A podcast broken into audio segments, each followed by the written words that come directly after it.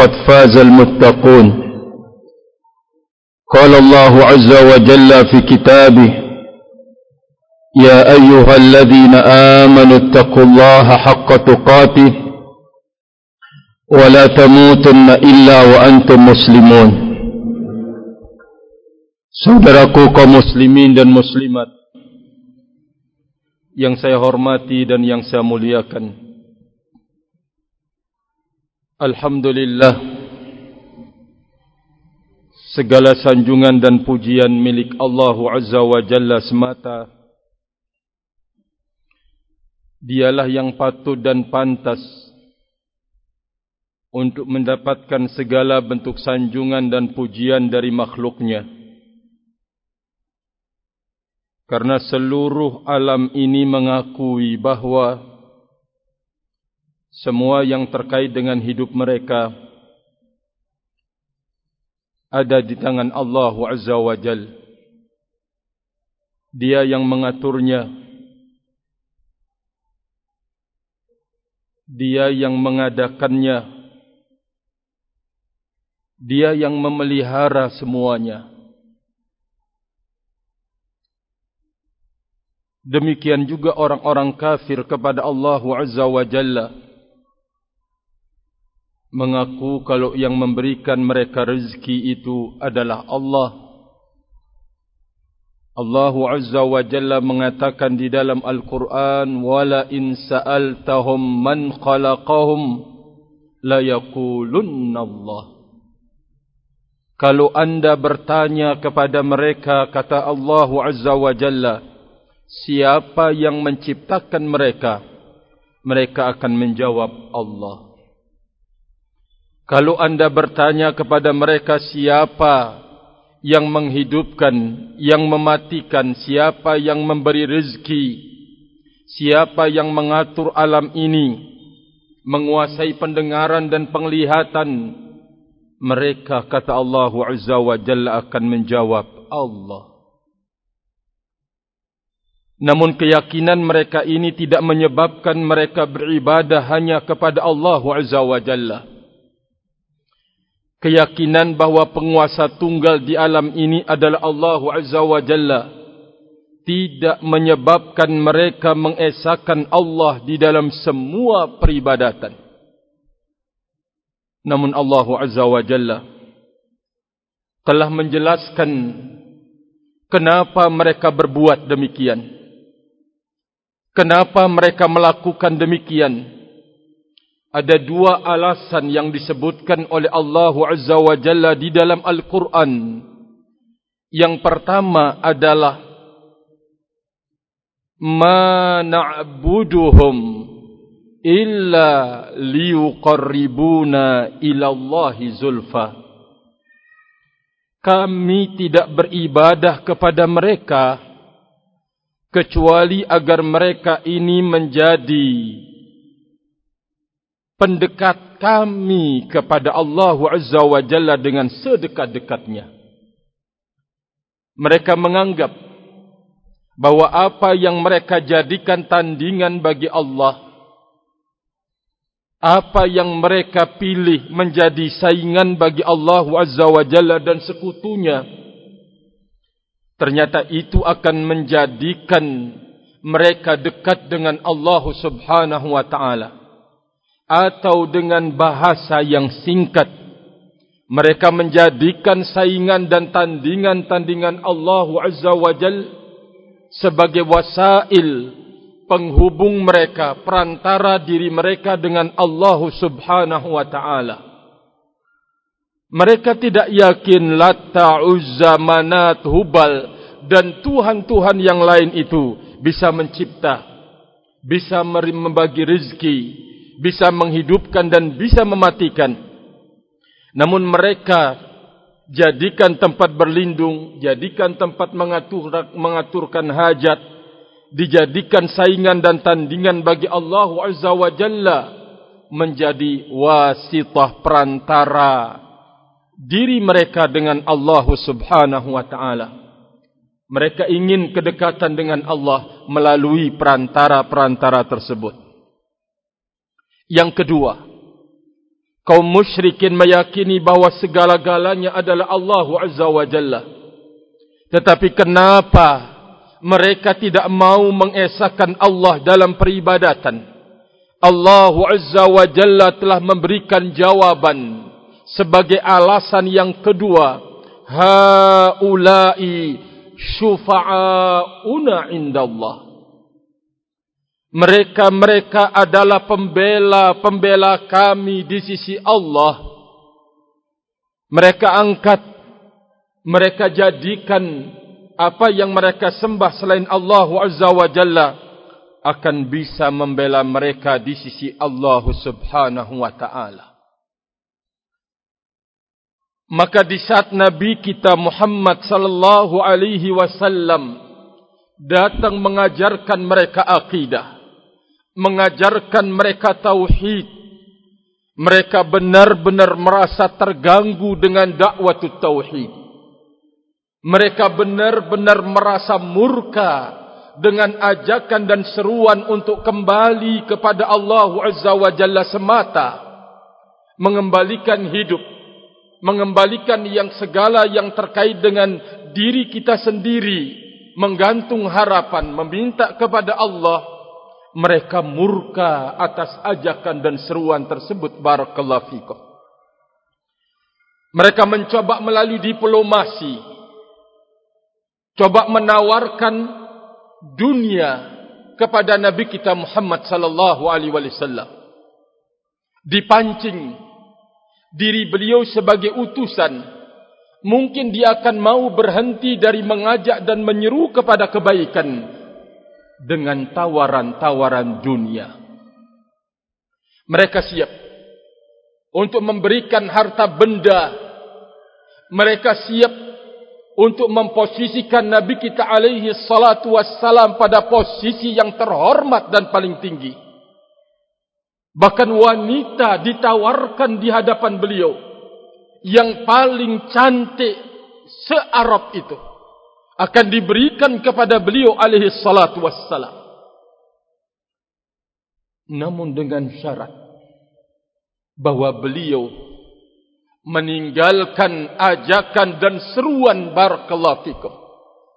Betapa terganggunya mereka melihat banyak orang yang mau mendengar banyak orang yang mau menerima ajakan Nabi sallallahu alaihi wasallam Padahal kalau dibaca sejarah bahwa yang menjadi pengikut di awal-awal termasuk generasi awal adalah dari kalangan fukara masakin bahkan dari kalangan budak piaraan yang mengikuti ajakan dan seruan Nabi kita Muhammad sallallahu alaihi wasallam. Namun sejarah pun bercerita bahwa ternyata mereka-mereka yang fakir dan miskin ini mereka yang termasuk dalam golongan para budak mendapatkan tawaran melalui diplomasi agar mereka mau meninggalkan ajaran Muhammad. Maka di saat mereka tidak mendapatkan tanggapan untuk memenuhi ajakan dan undangan untuk memenuhi dunia kehidupan yang sedang dibutuhkan mereka kemudian melakukan dengan kekerasan dan kekejaman barakallahu fikum. Mereka tidak segan-segan untuk ingin membunuh keluarganya sendiri karena barisan dan tokoh-tokoh kafir Quraisy adalah berasal dari keluarga Nabi kita Muhammad sallallahu alaihi wasallam. Barisan paman-paman beliau barakallahu fikum. Mereka menginginkan karena persoalan dunia mereka menginginkan keponakannya ini untuk kemudian terbunuh barakallahu fikum. Kenapa mereka merasa terganggu akan hal itu? Kenapa mereka akan murka disebabkan karena ajakan dan seruan barakallahu fikum?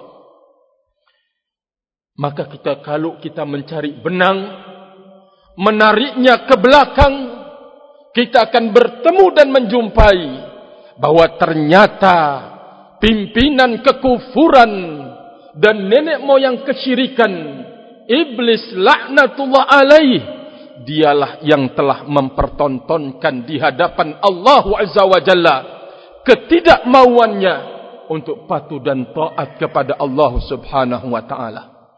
Bahkan Allah Azza wa Jalla menceritakan tentang keangkuhan untuk terus mengobarkan peperangan bersama siapapun yang taat kepada Allah Azza wa Jalla. Ma'asyiral muslimin yang saya hormati, pada kesempatan malam ini saya mengajak tentang betapa sering kita menjumpai dan menemukan orang-orang yang melelang keyakinannya, orang-orang yang menukar dan membarter agamanya disebabkan karena secuil duniawi rahimani wa rahimakumullah. Nabi kita sallallahu alaihi wa ala alihi wasallam telah memberitakan hal ini dengan mengatakan yabi'u dinahu bi'aradhim minad dunya akan ada orang-orang yang mau melelang keyakinannya menjual agamanya menukar dan membarter jalan yang lurus yang dia sedang tempuh hanya karena secuil barakallahu fikum duniawi. Yabi'u dinahu bi'aradhin minad dunya. Dia melelang dan menjual agamanya karena secuil duniawi segenap saudaraku kaum muslimin. Allah Azza wa Jalla telah berbicara tentang dunia yang kita hidup padanya dalam sekian banyak tempat di dalam Al-Quranul Karim Al-Imam Ahmad rahimahullahu taala menyebutkan bahwa semua pemberitaan tentang dunia Allah Azza wa Jalla menyebutkan dalam rangka mencela dan mencerca kehidupan dunia itu sendiri.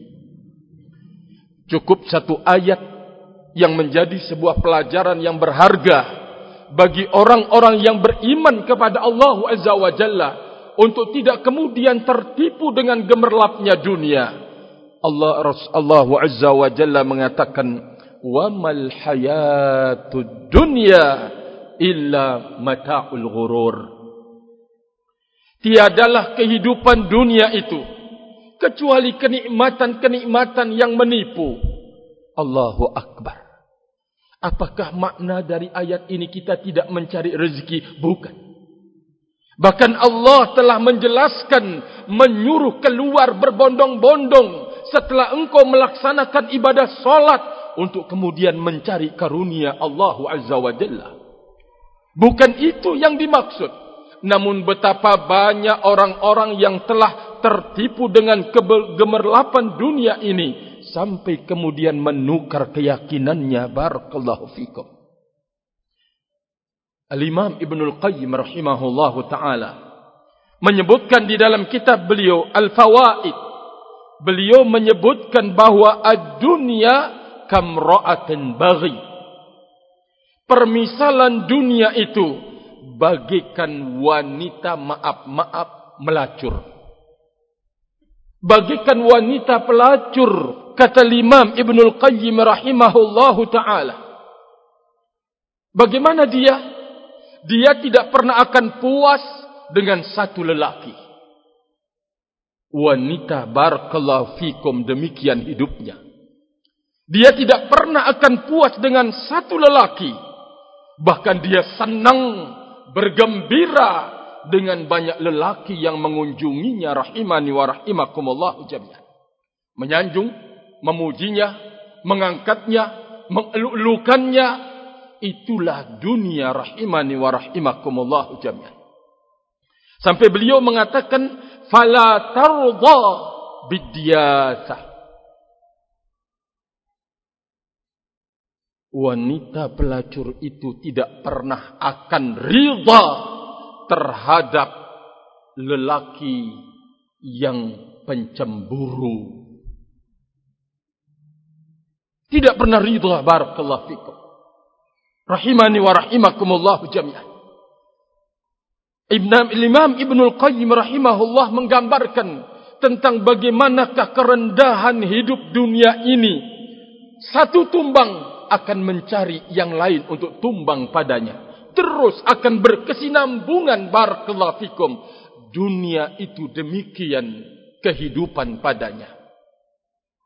Nanti kita akan sebutkan bimbingan beliau. Kenapa orang itu mau kalau dia mencari dunia. Lalu tega untuk menjatuhkan dirinya kepada yang haram. Kita akan sebutkan bimbingan beliau. Agar kita menyadari. Memang benar dunia ini adalah ujian barakallahu fikum.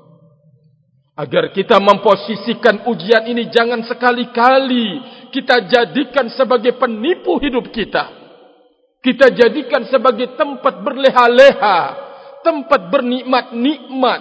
Tidak. Ujian itu harus mencari keselamatan dan jalur untuk kemudian kita bebas dan lepas darinya. Rahimani wa rahimakumullah. Yang kedua, Al-Imam Ibn Al-Qayyim rahimahullah menyebutkan As-sayru fi talabiha sayrun fi ardi musabba'ah Kata beliau, orang yang mencoba melangkah untuk mengejar dunia itu bagikan orang yang sedang menuju tempat yang penuh dengan binatang-binatang buas. Butuh kehati-hatian. Butuh kemudian untuk menjaga keselamatan diri kita sendiri di saat kita mencoba untuk merangkak menuju dunia itu bagikan seseorang yang sedang berjalan menuju barakallahu fikum hutan yang penuh dengan binatang-binatang buas. Kemungkinan untuk kemudian selamat apabila sudah kecebur ke dalamnya sangat-sangat kecil illa man rahima rabbuh. Kecuali siapa yang Allah inginkan rahmat buatnya barakallahu fikum. Oleh karena itu Allah azza wa jalla menggambarkan bahwa kehidupan dunia ini bagaikan air kehidupan dunia ini bagaikan air kata Allah azza wa jalla al imam al qurtubi rahimahullah di dalam tafsirnya menjelaskan tidak ada ceritanya orang yang sudah menyelam ke dalam air tidak kemudian basah barakallahu fikum. Tidak pernah ada ceritanya. Orang yang mencoba kemudian kejebur dan masuk ke dalam air lalu kemudian bangun tidak akan basah dengan air. Maka oleh karena itu barakallahu fikum ini adalah pelajaran yang sangat berharga buat diri kita sendiri dari Al-Imam Ibnul Qayyim rahimahullahu taala. Yang ketiga beliau menggambarkan as-sibahatu fiha berenang di dunia ini bagikan orang yang berenang di dalam putaran air yang penuh dengan timsah yang penuh dengan isi buaya di dalamnya mengerikan dan menakutkan. Kita tahu secara contoh real saja. Bukankah seorang anak tega membunuh bapaknya atau membunuh ibunya atau membunuh saudaranya karena persoalan kecil dari dunia. Rahimani wa rahimakumullah jami'an. Seorang teman yang masya Allah perjalanan hidupnya tiba-tiba berubah bagikan barakallahu fikum singa dan macan saling sikut menyikut. Dan yang sikat menyikat. Saling zalim menzalimi. Saling jatuh menjatuhkan. Persoalan dunia sekali lagi barakallahu fikum. Memang kehidupan dunia ini kejam. Memunculkan orang-orang kejam padanya barakallahu fikum. Kekejaman Firaun. Di saat kemudian dia bermimpi rahimani wa rahimakumullahu jami'an. Akan ada orang yang akan merebut kekuasaannya. Bagaimana dengan keangkuhan dengan kesombongan dia kemudian memfatwakan untuk membunuh siapapun anak lelaki yang lahir karena kekhawatiran dan ketakutan. Jabatannya itu akan diambil barakallahu fikum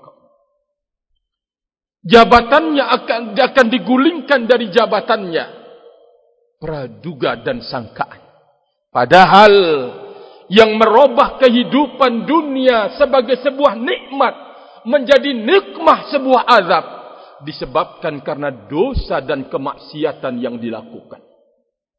Tidak ada yang merubah kehidupan dunia yang kau bisa genggam sebagai nikmat di dalam hidup tidak ada yang merubahnya menjadi sebuah hukuman dan azab kecuali karena dosa dan maksiat yang dilakukan oleh seseorang. Allahu azza wa jalla yaqul: "Dzalika bi anna Allah lam yakum mughayyiran ni'matan an'amaha ala qaumin hatta yughayyiru ma bi anfusihim." Demikianlah Allah Azza wa Jalla tidak akan merubah apa yang suatu kaum berada padanya dari nikmat sampai kaum itulah yang merubah nikmat Allah Azza wa Jalla. Dengan apakah nikmat itu dirubah.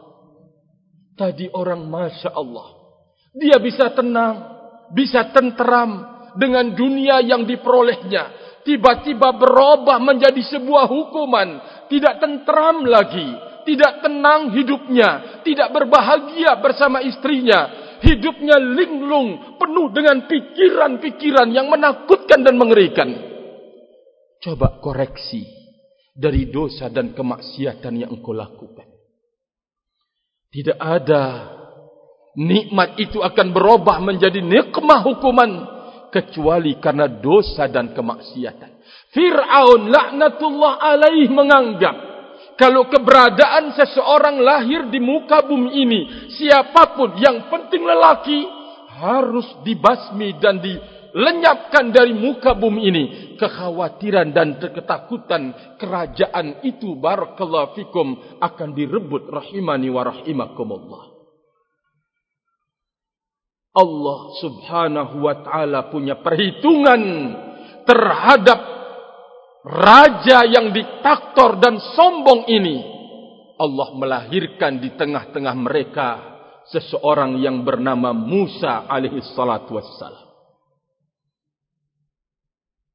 sudah keluar dan fatwa dan sudah dibuktikan siapapun yang melahirkan anak lelaki maka harus dibunuh. Allah punya perhitungan kepada Fir'aun laknatullah alaih. Allah lahirkan di saat itu Nabi Musa alaihi salatu wassalam. Bagaimana Allah berbuat terhadap Nabi Musa. Yang belakang hari yang akan menggoyangkan tahta kekuasaan kekufuran Fir'aun dan kesyirikannya kepada Allah Azza wa Jalla dengan dakwah tauhid dengan dakwah kepada akidah yang benar Fir'aun tidak bisa berbuat apa-apa dalam aturan Allah Azza wa Jalla terhadap kehidupan Nabi Musa alaihissalatu wassalam sampai-sampai Allah Azza wa Jalla merestui kalau Nabi Musa ini yang nanti di belakang hari akan membongkar kekejaman dia ternyata hidup dalam pemeliharaan Firaun. Siapa yang berbuat itu semua kalau bukan penguasa alam ini yaitu Allah Azza wa Jalla. Nabi Musa terpelihara di kandangnya barakallahu fikum singa dan macan dipelihara sampai kemudian tumbuh berkembang. Lalu kemudian menjadi pilihan dan utusan Allah. Setelah itu, kemana kekuasaan Fir'aun? Akankah Nabi Musa mengompori para pengikutnya untuk melakukan kudeta dan mencaci maki Fir'aun? Jawabannya tidak barakallahu fikum. Yang dilakukan oleh Nabi Musa alaihissalatu wassalam adalah mencongkel keangkuhan dan kekufuran yang dia mengaku diri sebagai Tuhan Rabbul Alamin. Tidak menyinggung kekuasaan Fir'aun. Tidak menyinggung harta benda Fir'aun. tidak menyinggung kemampuan Fir'aun. Tetapi yang disinggung adalah anda ini adalah makhluk biasa. Tidak punya hak untuk menobatkan diri sebagai Tuhan Rabbul Alamin. Nabi Musa dengan penuh kesabaran. Dengan tantangan yang sangat dahsyat dari Fir'aun. Sampai kemudian dakwah tauhid yang menyelamatkan para tentara-tentara Fir'aun dari para tukang sihir. Mari kita lihat. Orang jahat sekelas Fir'aun. Dan kita tahu bagaimana level dan kekuatan tentara yang dimiliki. Dikumpulkan. Kalau bahasa kita. Orang-orang sakti. Yang punya kekuatan mantra guna yang tinggi. Ilmu sihir yang berkaliber. Dikumpulkan. Mereka mencoba menawar sesuatu. Para pasukan-pasukan tukang sihir ini mencoba mengutarakan kalau kami menang apa yang engkau akan berikan? Fir'aun memberikan balasan yang singkat. Kalau kalian menang maka kalian termasuk orang-orang yang mukarrabin. Orang-orang yang dekat dengan kedudukannya dengan saya Para tukang sihir berada di dalam kekufuran. Dia menganggap juga para tukang sihir ini kenikmatan hidup itu bisa dekat dengan raja yang diktator. Kenikmatan dan kebahagiaan hidup itu bisa kemudian dekat dengan pemegang harta benda duniawi di saat itu barakallahu fikum. Sekali lagi Allah Azza wa Jalla ingin memberikan pelajaran yang berharga kepada Fir'aun dan ingin memberikan pelajaran yang berharga kepada kaum setelahnya. Bisa terjadi adu kekuatan. Para tukang sihir melemparkan kemampuan menyihirnya. Menyihir tali-tali seolah-olah bagikan ular yang sedang mengejar Nabi Musa alaihi salatu wassalam. Muncul kekhawatiran dan ketakutan pada diri Nabi Musa. Sampai kemudian Allah Azza wa Jalla berfirman untuk melemparkan tongkat yang dipegangnya. Tongkat itu benar-benar berubah menjadi ular. Allah ingin membuktikan dan menghinakan Fir'aun. Ternyata bala tentaranya yang tadi mencoba untuk mempermainkan sihir dan menyulap mata-mata yang melihat dan menontonnya ternyata keajaiban yang mereka saksikan.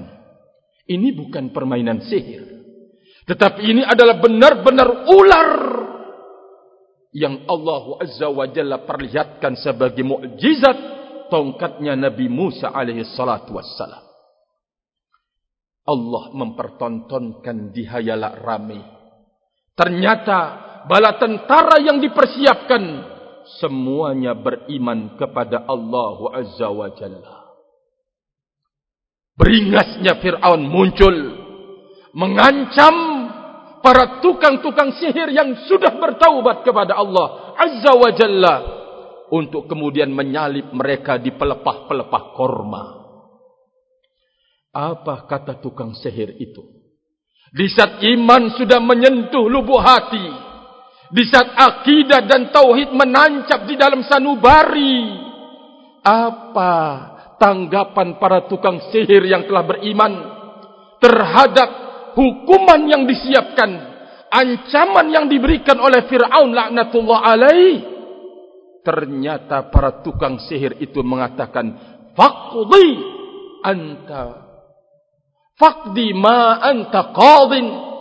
Silahkan saja kalian putuskan apa yang putuskan apa yang anda ingin maukan atau putuskan. Menantang di saat sanubari itu tertancap padanya keimanan kepada Allah Azza wa Jalla. Ma'asyiral ikhwah. Fir'aun kemudian mengumpulkan bala tentaranya untuk ingin membasmi dan menghancurkan para pengikut Nabi Musa alaihissalatu wassalam. Kita ingin tahu bahwa keberuntungan hidup, kebahagiaan itu dengan berakidah dan bertauhid. Dunia adalah benar-benar menipu. Saya ambil contoh Fir'aun agar kita belajar. Dia telah menjadi penguasa sejagat. Di saat itu, tidak ada yang berani melakukan apapun di hadapan aturan kehidupan Fir'aun yang kafir dan kufur kepada Allah Azza wa Jalla. Dia mencoba mengejar bala tentara Nabi Musa, bala tentara Allah Azza wa Jalla yang langsung dipimpin oleh Nabi Musa alaihissalatu wassalam. Laut pun harus diseberangi untuk menyelamatkan diri. Allah Azza wa Jalla memerintahkan kepada Nabi Musa untuk memukulkan tongkatnya ke laut. Maka terbentuklah jalan dua belas jalan. Setiap kabilah atau kaum berjalan pada masing-masing jalan tersebut. Menyelamatkan diri. Terbelah air itu tetap air. Bagikan gunung. Tetapi itulah kuasa Allah Azza wa Jalla. Perlihatkan di hadapan orang-orang yang berakidah dan bertauhid untuk kita menyadari bahawa dunia ini memang dipersiapkan bagi orang-orang yang beriman dan bertauhid kepada Allah. Sampai kemudian perjalanan menyelamatkan diri ke ujung laut. Fir'aun kemudian mengejar dengan bala tentaranya. Di pertengahan laut keberadaan mereka, Allah Azza wa Jalla memerintahkan Nabi Musa untuk memukulkan kembali tongkatnya ke laut. Berubah menjadi air barakallahu fikum. Fir'aun yang tadi mengatakan, Ana Rabbukumul A'la, saya adalah Tuhan Rabb semesta ini. Tidak bisa berbuat di hadapan kekuasaan Allah Azza wa Jalla. Baru cuma air saja. Tidak mampu berbuat apa-apa. Lalu dia kemudian mengutarakan di saat nyawa berada di tenggorokan dia mengatakan amantu bima amanat banu Israel sekarang saya beriman sebagaimana berimannya bani Israel Allah Azza wa Jalla mengatakan al-an sekarang anda mau mengakui keimanan sementara anda dulu termasuk al-mufsidin barisan para perusak barakallahu fikum. Dunia menjadikan seseorang kejam hidupnya. Dunia menjadikan seseorang barakallahu fikum rusak perangai dan tabiatnya barakallahu fikum. Maka mari kita belajar dari kisah Fir'aun dan kesudahan kehidupan orang yang sudah mengenggam dunia. Maka oleh karena itu ulama kita memberitahukan kepada kita Ali bin Abi Talib menyebutkan boleh anda menggenggam dunia tetapi jangan hati anda ini tergantung terhadap dunia. Ya Allah kalimat yang sangat aku kalau kita mengejar atau membaca sejarah futuhat kemenangan-kemenangan yang Allah bukakan buat tentara muslimin di saat khalifah Umar ibn al-Khattab kita akan luar akan membacanya dengan penuh gembira dan senang para pejuang-pejuang Allah Azza wa Jalla. Di saat kemenangan itu terbuka lebar, harta benda bertumpuk-tumpuk. Khalifah Umar ibnul Khattab menjawab dan melihat itu semua dengan linangan air mata tahu bahwa dunia itu amat sangat berbahaya. Dunia itu amat sangat mengerikan dan menakutkan barakallahu fikum. Maka sekali lagi ma'asyiral muslimin yang saya hormati. Demikian gambaran al-Imam Ibnul Qayyim rahimahullahu taala. Maka saya tutup pembahasan ini dengan ucapan beliau yang sangat indah. Beliau mengatakan ma akhadhal 'abdu ma hurrima alaihi illa min jahatai. Maka tidak ada seseorang yang berani melangkah kepada sesuatu yang diharamkan oleh Allah Azza wa Jalla kecuali min jihatain kecuali disebabkan karena dua hal dan dua perkara. Orang berani terjatuh ke dalam dosa dan kemaksiatan mencari sesuap nasi untuk menabung barakallahu fikum mungkin biaya hajinya atau biaya ketaatan yang lain anaknya sekolah dia lakukan dengan jalur-jalur yang diharamkan oleh Allah Azza wa Jalla. Seseorang itu berani melakukan itu atau terjatuh dalam hal itu disebabkan karena dua hal dan dua perkara. Yang pertama kata beliau, ihdahuma su'u dhannihi bi rabbih wa annahu law ata'ahu wa atharahu lam yu'tihi khairan minhu halalan. Yang pertama, kata Imam Ibnul Qayyim rahimahullah dari dua hal. Dia bersu'udzan, berburuk sangka kepada Robnya. Apa bentuk buruk sangkanya? Kalau dia mentaati Allah, kalau dia mengutamakan apa yang ada di sisi Allah, tidak akan diberikan kebaikan dari hal-hal yang halal. Kalau kita terus begini, kita tidak akan maju-maju. Kita tidak akan bisa menabung. Kita tidak bisa menyekolahkan anak. Buat berbagai alasan muncul sebagai bentuk su'udzan dia kepada Allah Azza wa Jalla sampai kemudian memberanikan dirinya untuk melangkah pada sesuatu yang diharamkan oleh Allah Subhanahu wa taala. Sekali lagi, satu di antara dua perkara yang mendorong seseorang untuk melakukan jalur yang haram padahal dia tahu kalau itu adalah haram karena dia berburuk sangka kepada Robnya. Dia menyangka dia menganggap kalau dia taat kepada Allah, kalau dia mengutamakan apa yang ada di sisi Allah Azza wa Jalla, tidak akan diberikan kebaikan melalui jalan-jalan yang halal oleh Allah Subhanahu wa taala. Ini bentuk suudzon seorang hamba kepada Allah. Padahal dia mau taat kepada Allah atau dia mau bermaksiat kepada Allah? Atau dengan bahasa lain ketaatan yang dia lakukan tidak akan mengurangi rezeki yang sudah ditentukan oleh Allah.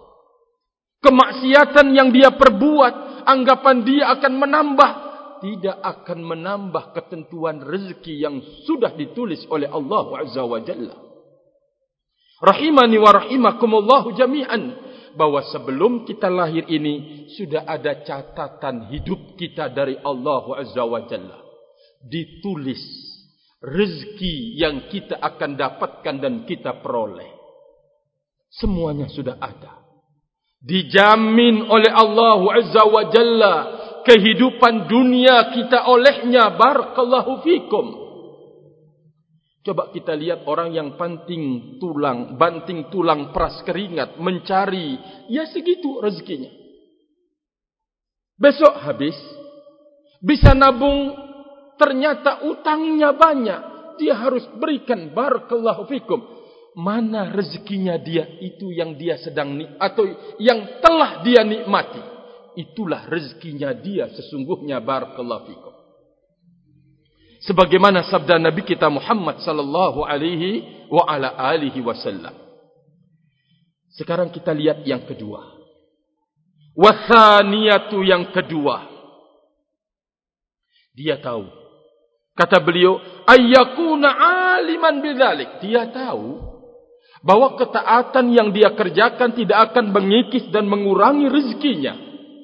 Kemaksiatan yang dia kerjakan dan lakukan tidak akan menambah juga rezekinya karena berada dalam aturan dan berada dalam catatan.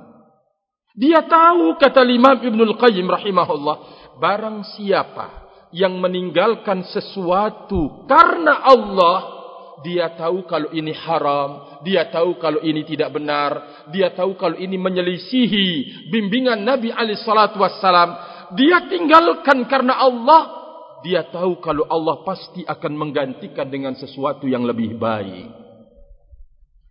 Akan tetapi, kata Imam Ibnul Qayyim rahimahullah, taghlibu syahwatuhu sabrah. Tetapi syahwatnya itu menumbangkan kesabarannya.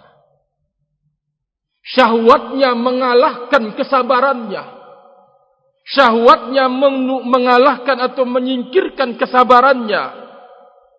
Wahawa. Wahawahu aklahu. Dan hawa nafsunya itu mengalahkan akal pikirannya. Syahwatnya melenyapkan kesabaran dia. Hawa nafsunya kemudian mengalahkan akal dan pikirannya. Inilah yang menyebabkan dia terjatuh kepada yang haram. Seseorang kiai panutan umat bermain dengan permainan ribawi. Cara-cara riba dipoles dengan berbagai macam polesan barakallahu fikum. Padahal itu adalah haram. Dia tahu bahwa ini adalah riba. Tetapi bagaimana membahasakannya dengan bahasa agama?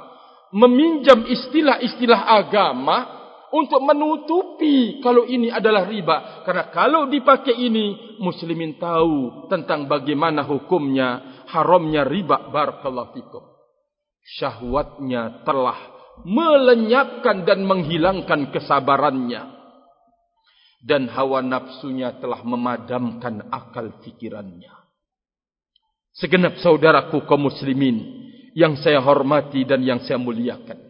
Mari kita belajar dari kehidupan ini. Allah Azza wa Jalla telah menyebutkan bahwa dunia ini merupakan tempat ujian dan cobaan. Siapkan iman kita untuk menghadapinya.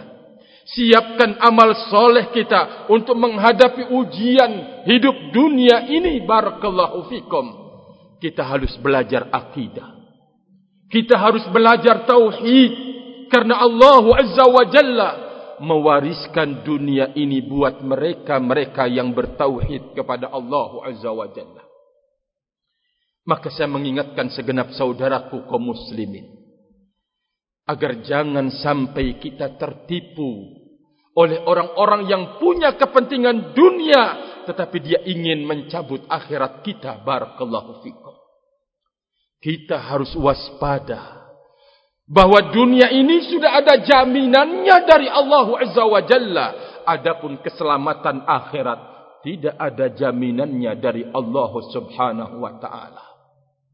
Sekali lagi bahwa kehidupan dunia ini sudah ada jaminannya dari Allah sudah ditentukan bagian engkau dari kenikmatan dunia ini Adapun terkait dengan keselamatan di akhirat tidak ada jaminannya dari Allah Azza wa Jalla. Allah kembalikan kepada usaha masing-masing kita. Allah kembali kembalikan kepada perjuangan kita barakallahu fikum.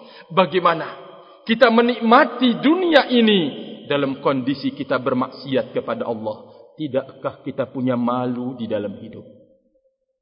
Segenap saudaraku kaum muslimin sekali lagi bahwa semoga melalui majlis-majlis ilmu agama ini menyentuh kita sebagai orang-orang mukmin memang benar-benar memiliki keistimewaan di dalam hidup.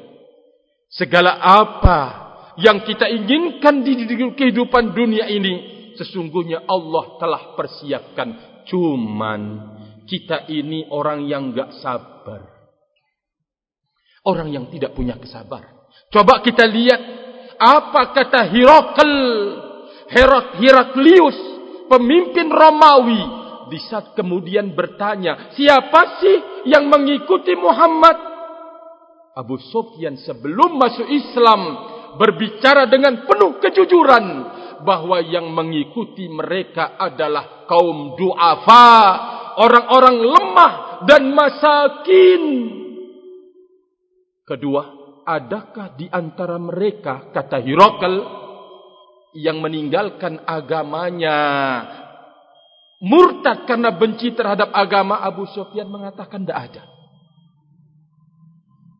Kata Hirokal kalau benar apa yang anda ceritakan ini maka dia akan memiliki kekuasaanku di mana kakiku kedua kakiku berada. Dia tahu bahwa para pejuang-pejuang akidah dan tauhidlah yang akan barakallahu fikum pantas untuk memimpin dunia ini. Hafidhani wa hafidhakumullah semoga Allah azza wa jalla memasukkan kita ke dalam hambanya yang terus meniti jalan hidup dengan akidah dan tauhid. Kita berharap dasar hidup ini akan kita bawa menghadap Allah azza wa jalla. Dunia tidak menipu kita namun kita jadikan dunia ini sebagai ladang untuk memetik nilai-nilai kemuliaan di akhirat kelak. Wallahu taala alam bissawab. Wallahu taala alam bissawab. Mungkin ini yang bisa saya sampaikan pada kesempatan kali ini. Sekali lagi semoga ada manfaatnya buat diri saya sendiri dan segenap saudaraku kaum muslimin dan muslimat yang saya hormati dan yang saya muliakan. Wa akhiru da'wana anil hamdulillah subhanakallahumma bihamdika. Ashhadu an la ilaha illa anta. Astaghfiruka wa atubu ilaik. Wassalamu alaikum warahmatullahi wabarakatuh.